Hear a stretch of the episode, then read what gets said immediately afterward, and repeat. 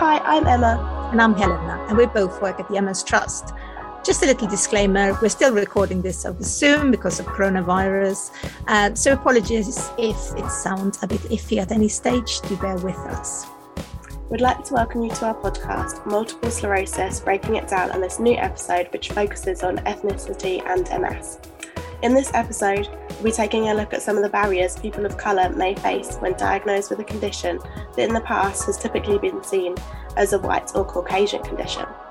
A bit later on, I'll be talking to Natalie, who set up the Black MS Foundation in order to raise awareness and provide a space for Black people to discuss their own MS experiences.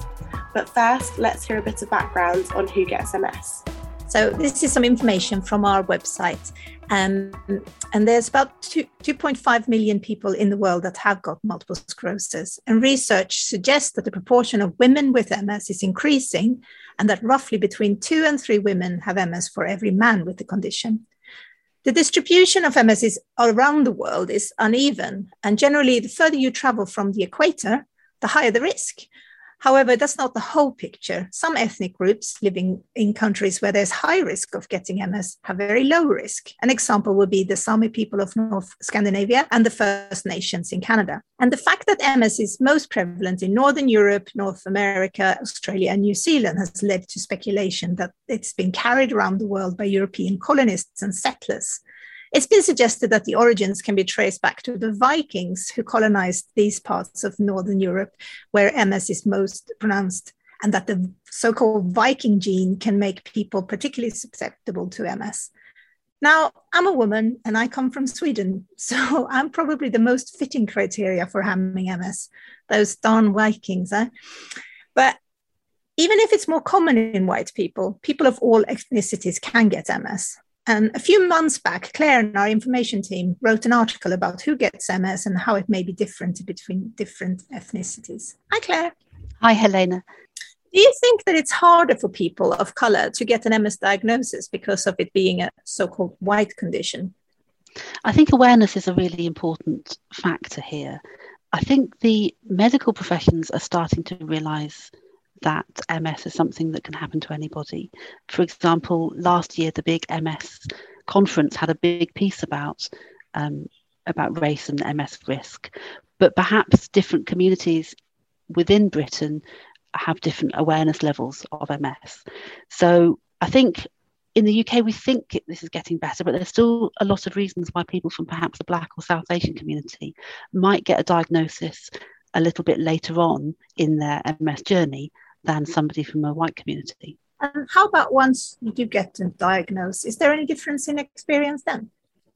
Well, actually, the evidence suggests that there is quite a difference in how MS affects Black people, South Asian people, white people, Hispanic people. Um, and there's been increasing amounts of research interest in this topic. So, for example, um, Black people with MS tend to have different symptoms to white people. They um, things like optic neuritis happen to everyone, but for people from Black communities, optic neuritis is more likely to be more severe and leave lasting damage.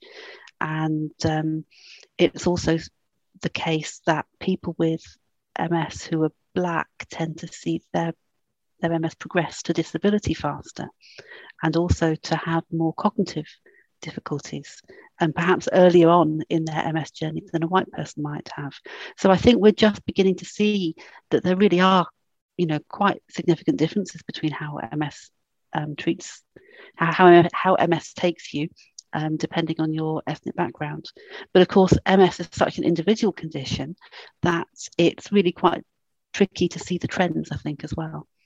So I'm guessing there's going to be more research in this area. I think another thing is that the impact of MS can be worse on people from different communities for reasons completely unconnected to the MS itself. So, because there's a lot of general inequality in society, the impact of having MS could be worse for somebody from a Black or minority ethnic group. So, for example, we know that um, people from ethnic minority groups or Black people in Britain tend to be employed in more physically demanding roles or public facing roles, which means that the impact of any kind of disability would be much more significant for them compared to somebody who can sit on a chair in an office, perhaps. So that means that they might be more likely to lose their job or have to retire earlier. And that leads to a knock on effect in financial security. So, you know, the impact of MS is different on different communities as well. Mm-hmm. Um, so you said that we can get sort of different conditions for well, different symptoms of MS in a different manner from different ethnicities. Is there any difference when it comes to um, treatment and um, um, specifically with MS treatment? So there's a there's quite a range of different treatments for MS now, and and obviously getting the right treatment is an individual choice and it's about a, having a conversation with your neurologist and your MS team and making the right medical choice for you. Um, but the, this um, there is certainly breaking evidence that different some of the different disease modifying treatments are more effective in black people than white people and some are more effective in white people than black people and i think that's led to a concern that perhaps clinical trials haven't been if it haven't been evenly spread in terms of um, checking the effectiveness of these treatments on all different populations and parts of the population. So, for example, um, the research that was that came out last year showed that the beta interferon types of disease modifying drug were less effective in um, African Americans compared to Hispanic Americans and Caucasian Americans. And they also found in that same study that Copaxone and the glatiramer acetate kind of drugs are less good, less effective at um, dealing with white people's MS. So, you know, it is really, it is really tricky. And I think given that the risks of progression and disability are worse for people from minority ethnic groups, it might well be taking a slightly different approach to how you how how you kind of face treatment. Um, I mean, compared to watching and waiting, you might have a different might have a different view about how long it is appropriate to wait before starting an effective treatment in people of different um, ethnic groups. Hopefully, we will see more research into this field and we'll keep on reporting on it. And now over to Emma, who will be talking to Natalie.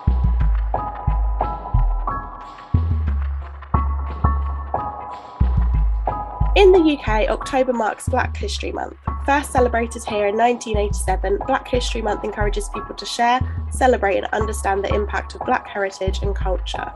But what about the role Black heritage and culture play in life with MS?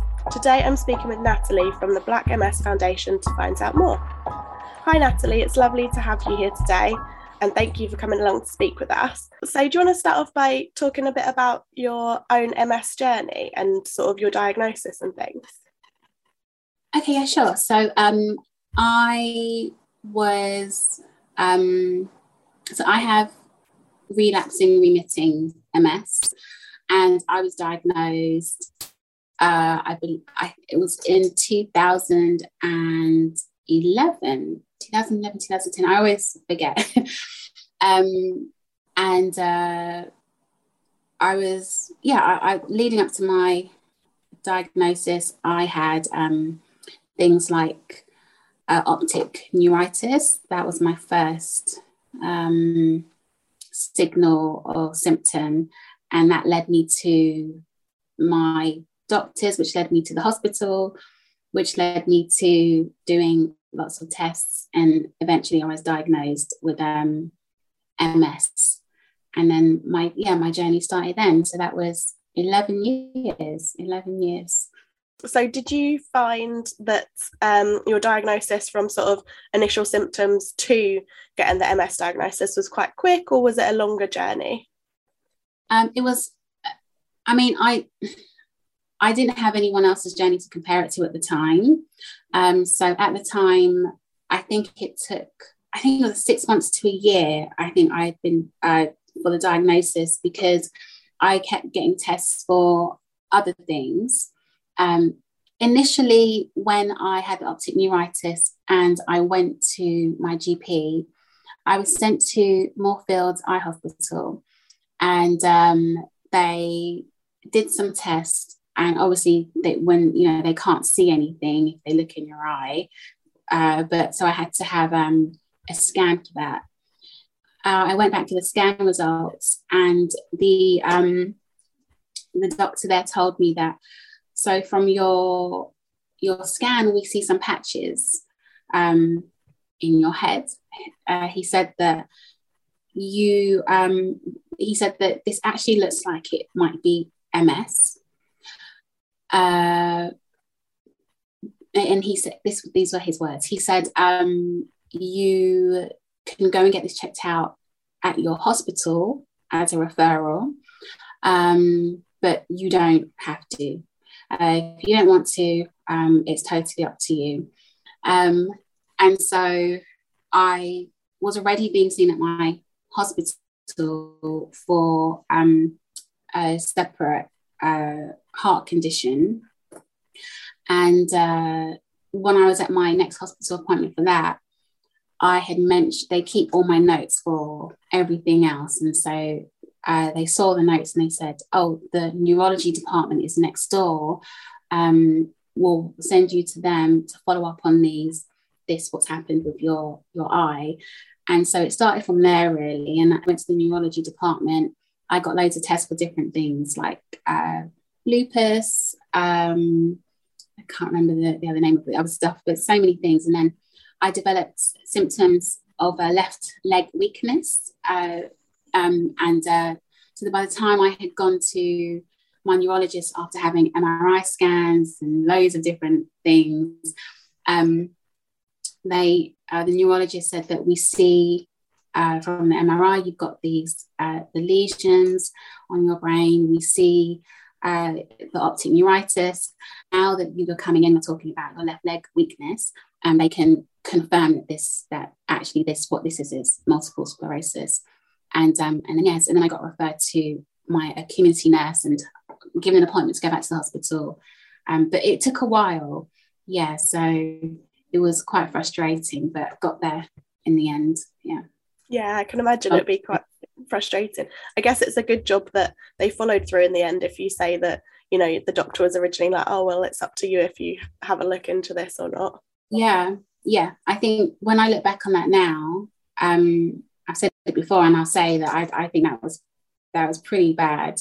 Um, if you see something like that, it's uh, it should be an instant referral, not it's up to you if they think you they they suspect that it's MS. So um, yeah, just always think that how that was um, that was that was not too not too not too great.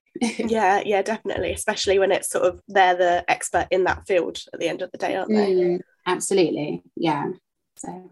Um, so when you were diagnosed what sorts of information and resources were you initially given and did you um, go to other places to find out more information about ms so when i was told at moorfields that it they suspect it might be ms after the optic neuritis, I did do some Googling, um, which is not the best thing to do, but I, I Googled and um, yeah, and then I saw loads of different things come up. Um, so then when I when the neurologist told me um, at my hospital that that this is MS, I remember that's all I remember him saying. I remember him saying, um, "So you have multiple sclerosis.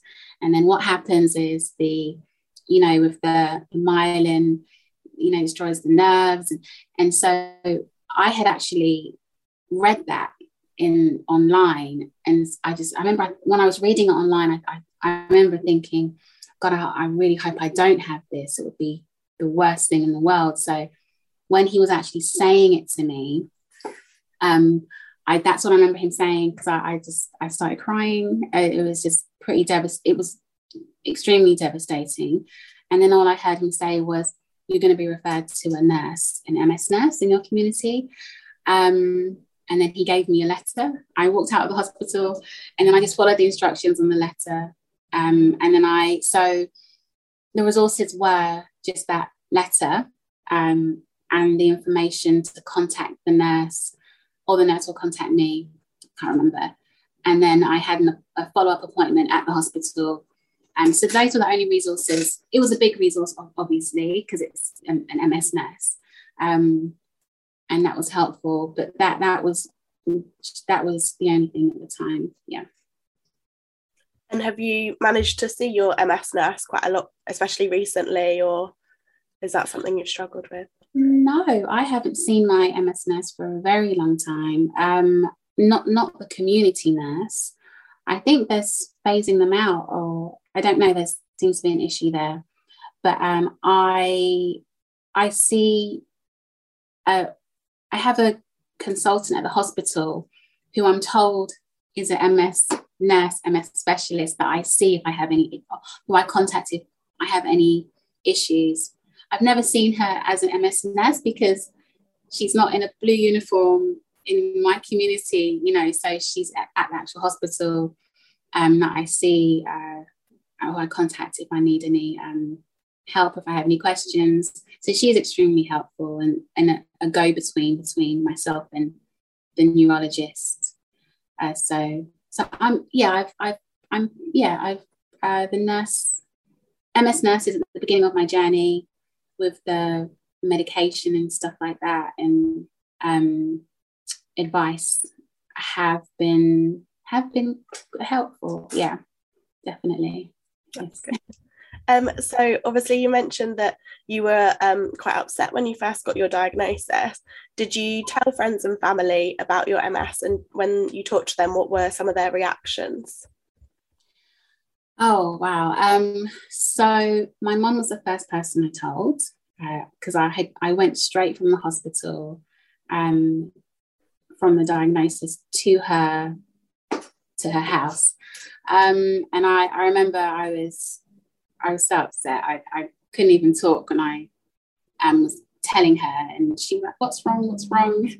And I handed her the letter and um because in my head I was like, I'm, I'm that's it, I'm gonna die. I'm my life is over. What's you know, this just everything is just um ruined. But my my mum has uh, had cancer three times and been in remission three times. So she's pretty much the strongest woman that I know. And so when I handed her the letter, she read it. She was like, Natalie, you're not going to die. It's fine. And sit down. And um, so we kind of got myself together and we just spoke about it. So my mum was the first person, and that was her reaction. So if she's telling me I'm going to be fine, then as far as I'm concerned, I'm going to be fine. um, I told my friends, uh, and yeah, and it was having to explain what MS was when I didn't really know what it was myself at the time. But uh, yeah, it was a lot of explaining. Um, but the responses were um, were were fine. That they weren't. I didn't have any. Um, they were supportive, should I say, in a nutshell. so yeah. That's nice. And then um, have you sort of gone on a learning journey together, I suppose, as you've learnt more? Have you told your friends and family a bit more about MS or how's that um, developed? I think if anything, they've done their own research as to what what what it is. Um, I don't really get a lot of questions from them. Um, and now at this stage, I've had it for uh, 11 years.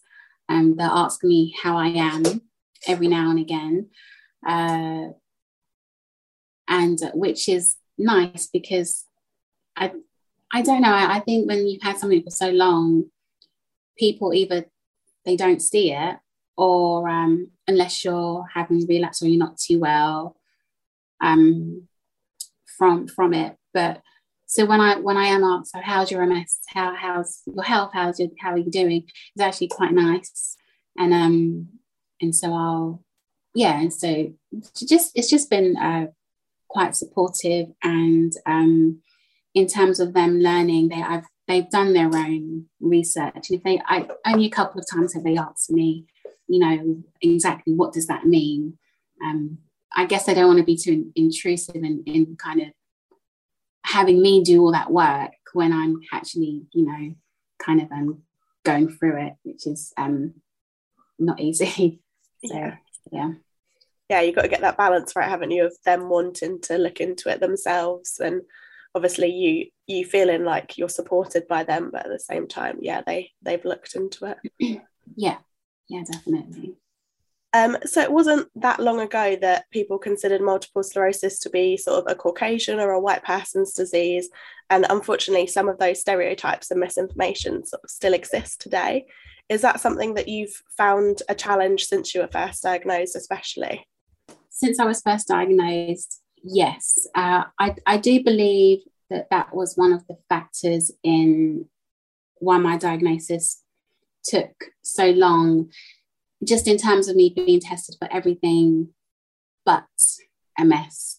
Um, I guess it was the assumption, oh, it's not that common in Black people. Uh, so, you know, so you, you, you don't look like you'd be the typical person to get this. So it, we must, it must be something else.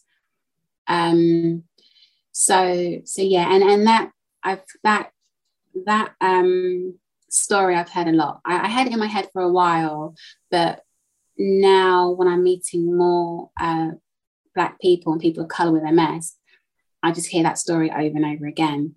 Um, just versus uh, non-Black people. I, I, yeah. So with, I think that so yeah, there is a, a difference between the um, when you say you know it being a white person's stereotypically a white person's condition or disease versus blacks. But those are that's one of the challenges yeah. In terms of that as well obviously recently you've been doing some really good work in the black ms community sort of raising awareness um, of the condition.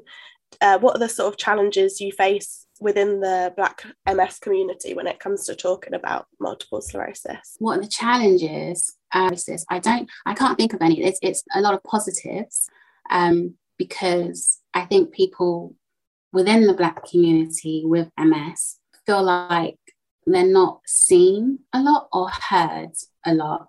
Um, so if there's a space where it's just we're, we're just all there and we, we all have MS, then it's like, ah, oh, you know, so it, it, brings about a lot of um, conversation, a lot of um, emotions, and a lot of positive um, it's a positive space you know for people to feel like they can they can say what they want to say and how they feel about having a condition um, it's definitely a safe um, space i wouldn't say that there's any I, I can't think of any challenges that come to mind. That's really good as well. I think one of the big things, isn't it, is about people feeling like there's someone who has a similar experience or is going through something similar right. to them and obviously yeah like you say the the black ms foundation are a, a, good place for people to come together and feel like there are people who are going through something similar to them.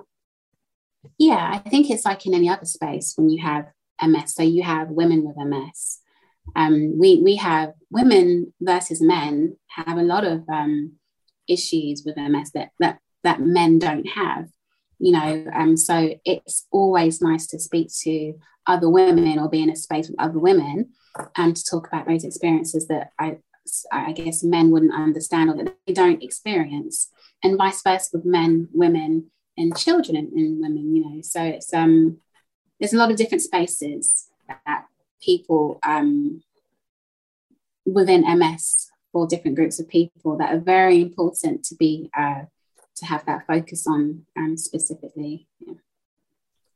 Um, so we touched a little bit on uh, your work with the Black MS Foundation. Can you just tell some of our listeners who might not have heard of um, them before what the Black MS Foundation is and what they sort of do? Okay, so first of all, we're very new. Um, it's it's an Instagram page, and it's a space for um, that I set up because initially I wanted to uh, meet other people um, like myself who have MS and same experiences because I wasn't really um, finding that around me or if I went online or, or within uh, different organizations that set up um, for MS, finding. Um, so I set the page up for that reason, so I could find those people. And um, so it's and and lots of people started finding the page, and um, it's grown in popularity, and it's uh, just just it's kind of grown its own legs. And um, I started it in it was November, December last year, and uh, it's grown into something that will eventually now become a charity um, community organization offline. Um, and um, I'm trying to think. So it's going to be that offline. So not just an Instagram page. I'm going to have a website and I'm doing uh, lots of other uh, things. Just, just to show, just to raise awareness, basically. So the Black MS Foundation is a platform uh, to raise awareness by and for people uh, who are of colour who have multiple sclerosis. And it's a space where we can um, get support, talk, be inspired, meet each other, and um, to kind of build um, our own kind of um, our own spaces and, and things. Uh, you know um, that that's going to be helpful on our MS journeys. Yeah. Um, and if anyone's sort of listening and they're interested to find out more about stuff, um, some of the things that the Black MS Foundation does and getting involved mm-hmm. with that, how do they go about that? So you can go to the Instagram page. That's um, it's at Black MS Foundation. Um, the website is blackmsfoundation.org and it's soon to be launched. Um, so that's uh, really excited about that. And so far, that's it. Um, it's and it's just me. So I have to emphasize that it's just me doing it. I, there's nobody else uh, behind what you see, and so I'm in the process of finding people to help. Um, I've just uh, recently found trustees for the um, charity. Uh, and um, yeah, it's, it's all still very new. It's very um, in program. It's the beginning of a journey or something that I hope will be helpful to many people with MS.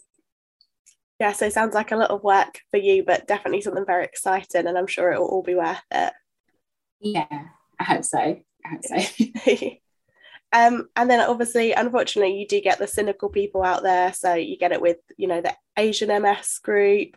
Um, like you say, there's people, um, just women with MS who will face different experiences as opposed to men with MS. Um, mm. And then you obviously the Black MS mm. Foundation. For the people, some people might say, you know, why do Black people with MS need their own group? Um, why do you think it's important for that community to have their own space? Oh, okay. um, I, I get messages a lot from people asking that question because um, they don't seem to understand. Um, okay, I'm trying to, what's the, the best way to answer this in a very simple way for everybody to understand? Because I think um, after me answering this, people are still not going to understand. So I'm not I'm not here to justify or do anything like that um, as to why um, this space is there. This space is there for people who, for, for Black people and people of colour who have multiple sclerosis. It's a, a space where we can come together um, with our similar and unique experiences, because we do have unique experiences with uh, multiple sclerosis. Um, it's a place for us to see people that look like ourselves. Um, it's a safe space for us to be, so we can um, say how we feel um, in a way that's not going to be attacked.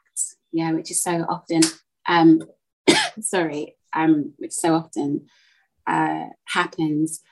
But just as there is um, groups out there for women with MS, just like there are groups out there for men with MS, for children with MS, because of those specific reasons, there is a space for um, now for Black people who have MS.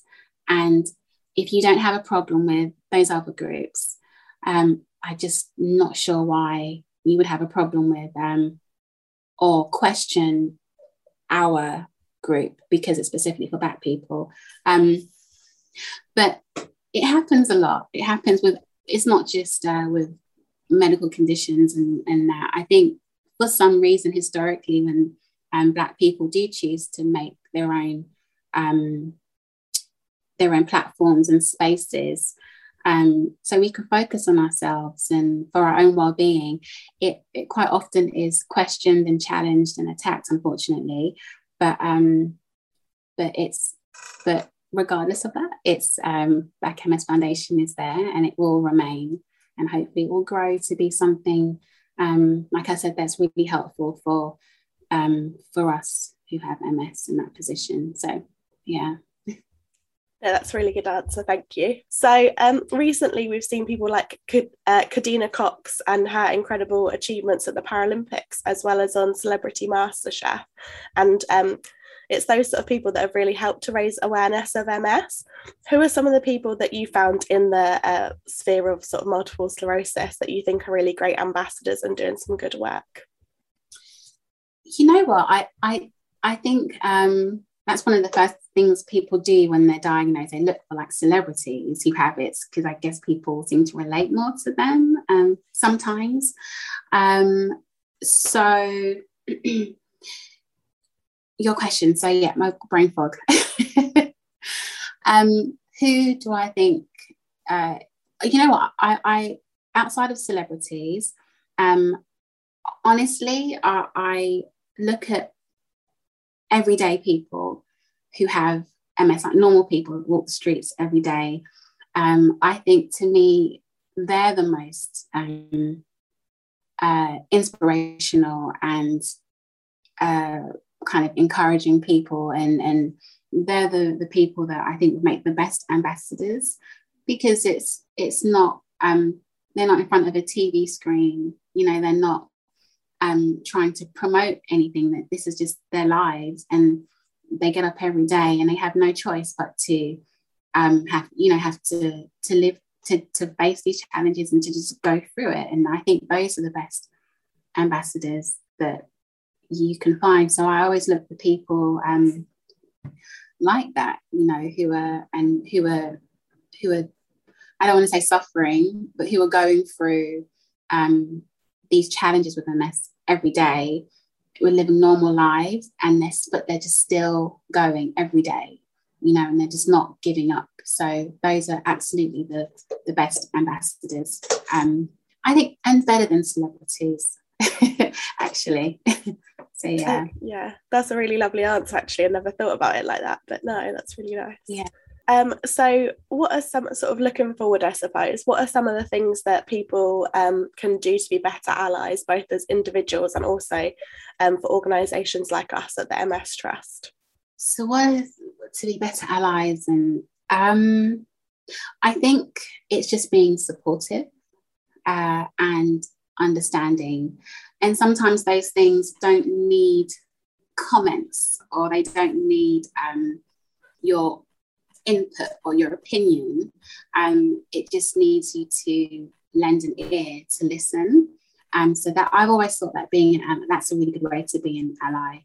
Um, that's how I would be an ally to something that I didn't didn't fully that I don't fully understand, but I see someone going through it, and so you you have to listen, you know, and acknowledge uh, the feelings and the experiences that someone's going through, whether you whether you experience that or or understand that or not, you know. So I think that's that's always the best way.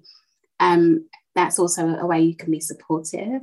Um, for organizations such as yourself, I think um, there needs to be more understanding. Um, I think there needs to be uh, a, a, stepping back and just looking at what's going on um, and, and how things have been going on and and um, saying okay this we've not done so great in this area we've probably not paid any attention at all in this area or done enough you know um, and so looking back and listening to people's experiences and just thinking you know well what can we do? Um, and and maybe just having that be the question what can we do? How can we help? Um, and you know what do you feel would be the best way to kind of go about this? I think in organizations like the ms trust I, you, you you need I, I don't know how your organization is set up but I, I do feel like if you're a charity organization and you're working for the people and not every um, section or segment of those people are have a light have an equal light shined on them i think there needs to be people um, in your organization of color um, who are able to relate to those um, those people that are not being seen as much. Um, there needs to be somebody in your organization to say, look, um, this is what this means. You know, um, this is how is the best way to communicate. This is what you need to be bringing in, and you know, and because I, I think that I think it, it's you have you have a certain generation who are uh, out there. It's and it tends to be older older white men at the top of every organization, I think, within every area. He seemed to be setting the rules and the standards and running things and ordering and saying this is how things are going to go. And it just, it, for years, people have just followed this kind of structure and it, it develops into these systems, right? So um, it's those systems that need to kind of be kind of broken into and say, look, it, this isn't working. Um, because doing it this way, you're not actually um, acknowledging this group of people and so they're not being seen and they're not being helped. You and so yeah i could go on about that forever but it's uh you it's um just being supported by listening um asking you know uh how can you help? Um and having m- more representation within organizations uh, for people that look like the people they're trying to help. And it's the same with having more women at the top, having more people from the LGBT um, plus community at the top, um, having more Asian people at the top, having more people with the actual con- disability at the top, you know, and kind of focusing so they can they know how to focus on that to bring that to the forefront and to actually start doing the work to help and be better allies and be more supportive and um, raise more awareness. And so we can help everybody not just um, some. Yeah. So. Brilliant. Thank you. Yeah i think that's really important. Obviously you don't want to help just the people who shout the loudest or you know have the the most sort of center stage voice. You want to help everyone and that's kind of the whole point yeah definitely. Yeah. Yeah.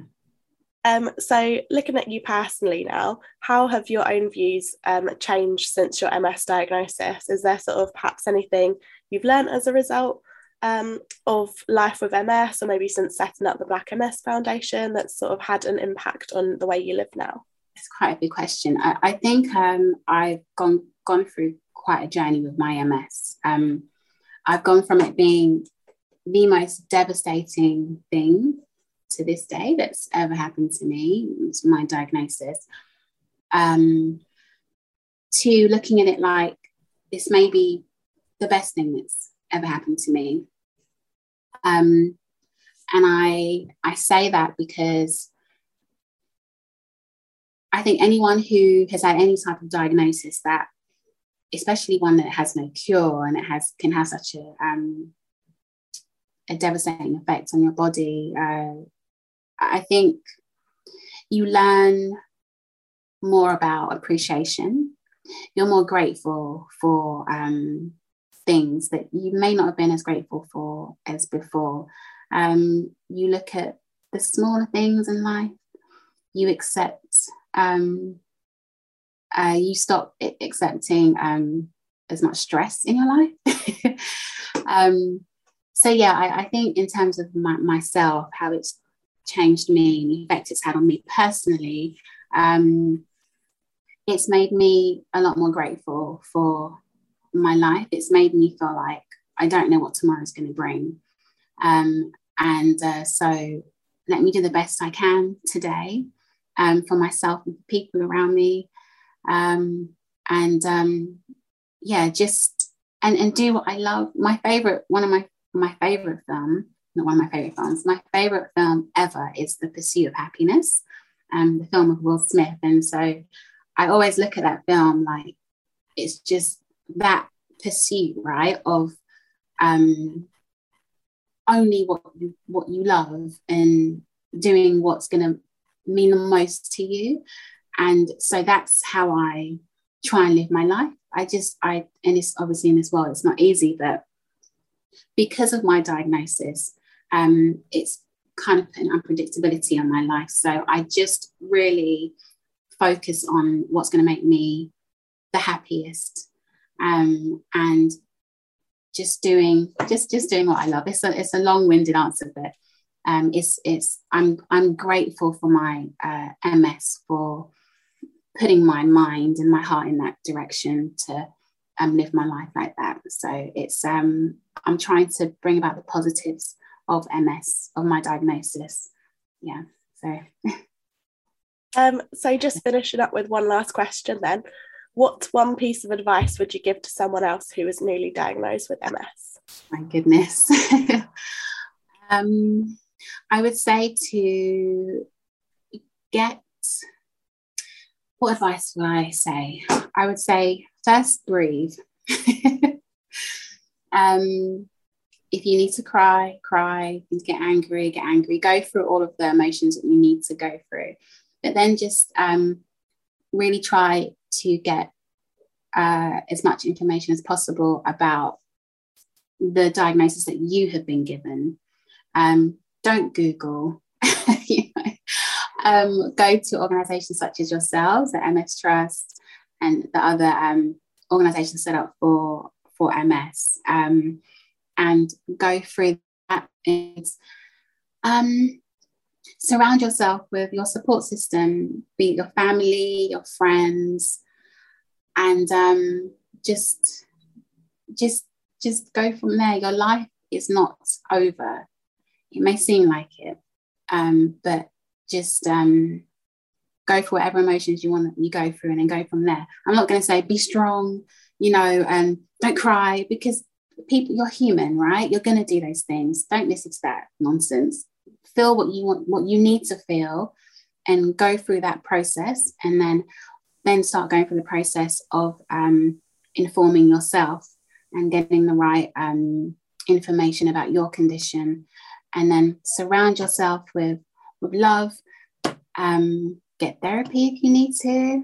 You know, that's a big thing with MS, and um, and then just go from there. You'll be you'll be fine. You're gonna be okay. You know, and life isn't over. So, yeah. That's brilliant. Um, thank you so much for speaking with us today, Natalie. Um, thank you for asking me to come in and speak. Now, if this was a commercial podcast, here is where there would be an advert. But as we're a charity, we don't do that. So instead, we'd like to take this opportunity to tell you all about our fantastic resources for people with MS. Our website, which is mstrust.org.uk, has tons of information and resources for people affected by multiple sclerosis, including those caring for people with the condition. In our A to Z of MS, we also have an entry called How Common is Multiple Sclerosis, where you can read more about who gets MS. We've also popped the links to this and Claire's article in our episode notes. Right, and we're back. Um, that was interesting, the chat you had with uh, Natalie Emma. I think it was sort of uh, interesting to hear about different people's experiences of MS, and obviously, um, as Claire mentioned in her section earlier about how um, MS affects different communities differently. Yeah, and I think you know, as a as a person who would like to see themselves as an as an ally, I think it's what she was saying about you know it's actually time for for white people to listen and and sort of take take notice and let people of color speak now and, and talk about it. And i think that's that's sort of what we need to be doing now as a as an ms organization as well. Um, claire's still with us. Um, we wanted to talk to her a little bit about what we're doing as an organization to try and make sure that everybody's voice is heard. Yeah i completely agree with natalie. Now is the time for us to be listening um, and making sure that we can get some of those quieter voices that have not traditionally been very well um, very well heard.